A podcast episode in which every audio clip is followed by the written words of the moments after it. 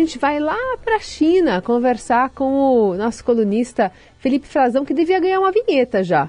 Acho que já já está valendo ganhar uma, uma vinheta com temas orientais. Com música chinesa de fundo. É. Tudo música. bem, Frazão? Bom dia. Olá, bom dia, Carol. Bom dia, Raíssa. Tá valendo mesmo fazer um direto da China, né? Ah, acho que tá, tá super valendo.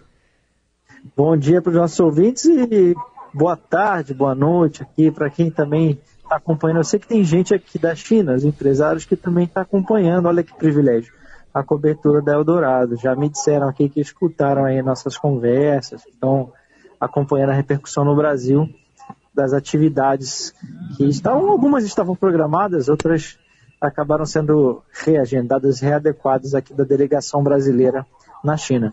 Muito bom. Bom, como é que está não só a sua rotina, mas a rotina da ex-presidente Dilma, né, que está assumindo um cargo importante aí no Banco dos BRICS? Como é que ela está lidando aí com os primeiros dias de trabalho? Exato, Carol. A presidente Dilma Rousseff tem ido à sede do banco diariamente despachar, conversar com a equipe, ela está conhecendo agora a equipe e ela já está recebendo uma romaria de brasileiros, de autoridades do governo que estão indo conversar com ela. Hoje, é, na verdade, hoje aqui é, em Xangai, é, quem foi é, visitá-la hoje na tarde, almoçar, conversar com ela, foi uh, o Jorge Viana, presidente da Apex, da Agência Brasileira de Promoção de Exportações e Investimentos. Jorge Viana conversou com a gente depois desse encontro, disse que a presidente está bastante animada, motivada e que está conversando com ela sobre a reedição de uma linha de crédito de uns 200 milhões de dólares a, a uns juros mais acessíveis, mais camaradas para o agronegócio do Brasil. Ele fez essa declaração depois de ser muito criticado pela Confederação Nacional da Agricultura e outras entidades que foram inclusive conversar com eh, autoridades do governo, foram ao vice-presidente Geraldo Alckmin, ao ministro Carlos Fávaro da Agricultura, Alckmin, ministro da Indústria também, desenvolvimento, e ao ministro das Relações Exteriores, enviaram carta reclamando de uma declaração dele em relação ao agronegócio, que eles entenderam como uma reprimenda ao agronegócio, como paro, que ele estava explicando que no entendimento dele o Brasil não deve esconder seus problemas ambientais no exterior.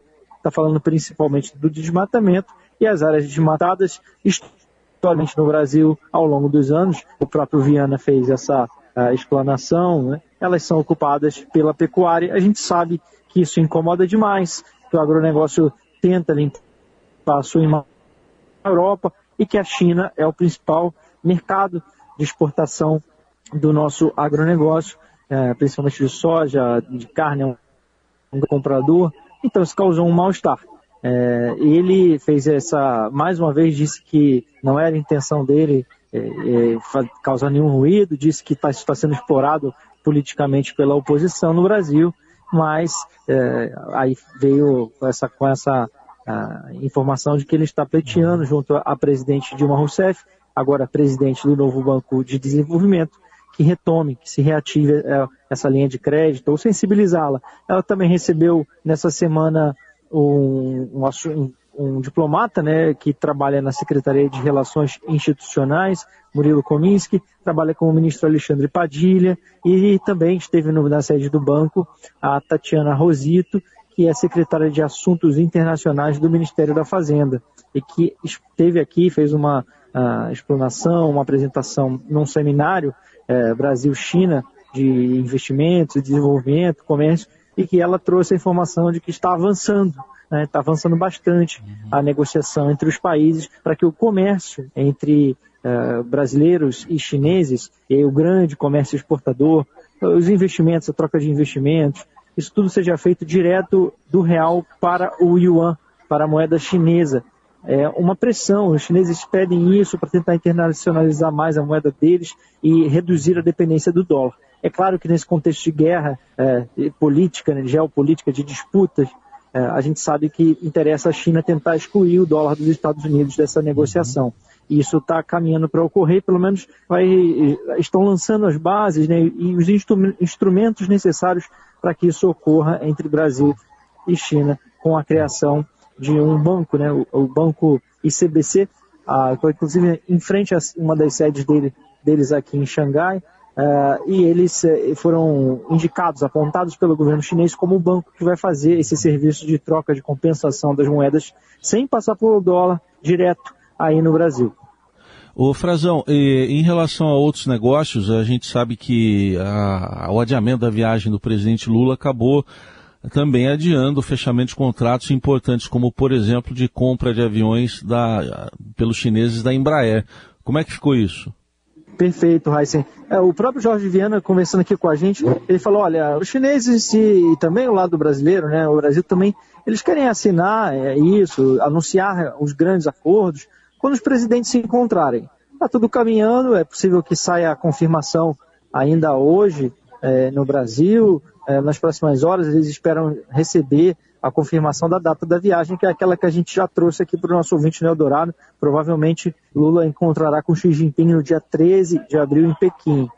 É, mas, enquanto isso não ocorre, é, vai se adiando também o fechamento de negócios, porque ainda mais no mundo da aviação, que a comercialização de aeronaves é, passa por muitos controles de governo e, e eles precisam de um bom entendimento entre as duas partes. A Embraer está negociando, eles têm um, um jato de médio porte, o E190 e o E195, um é um pouquinho maior que o outro, mas os dois servem muito bem no entendimento da Embraer ao mercado chinês, para conectar algumas cidades médias com hubs regionais de aviação, ou então com as cidades montanhosas. Para a gente ter uma noção, Carol Heissen, eu voei num Boeing 777 é, entre Xangai e Pequim, um daqueles aviões enormes que tem primeira classe, classe executiva, classe econômica, serviço de bordo, é, assim, a, a, dimensão do mercado de aviação aqui dentro, interno da China, é muito diferente da nossa, da nossa realidade no Brasil. A gente só vê esse avião saindo do Brasil para viagens internacionais. Aqui eles fazem de uma distância como se fosse Rio-Brasília é, ou São Paulo-Brasília, por exemplo, algo próximo disso. Então, é, é, é uma dimensão colossal, como tudo aqui na China. E a Embraer quer atuar em cidades menores. Por isso está oferecendo essas aeronaves para companhias aéreas chinesas.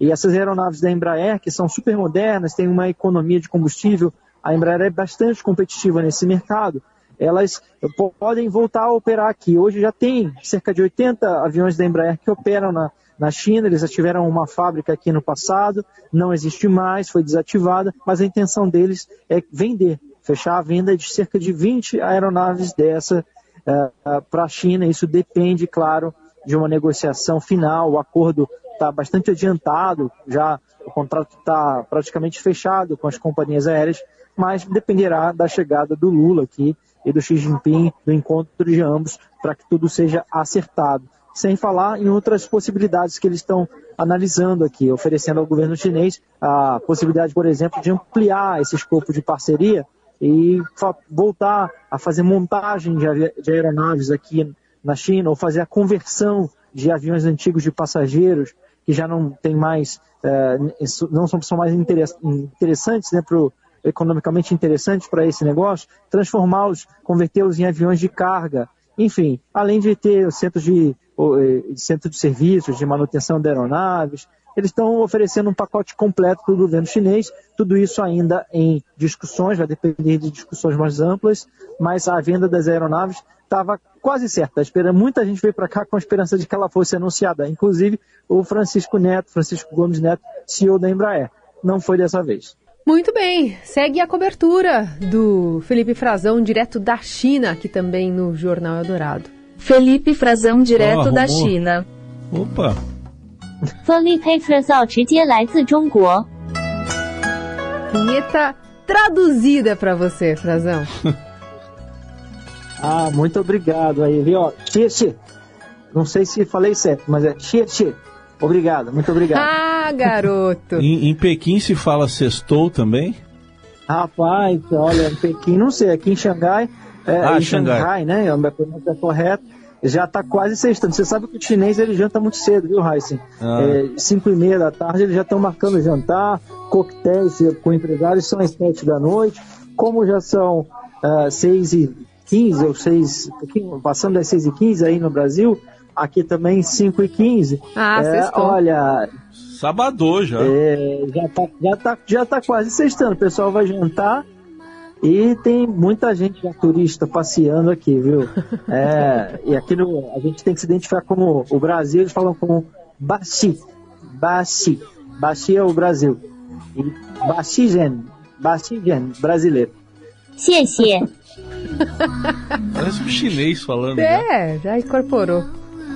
Frazão, obrigada. Bom trabalho aí. Um beijo. Obrigado a vocês. Uma excelente sexta-feira para todos. Tchau, tchau. Até a próxima. Um beijão, Carol. Um abraço, Heisen. Valeu. Tchau, tchau.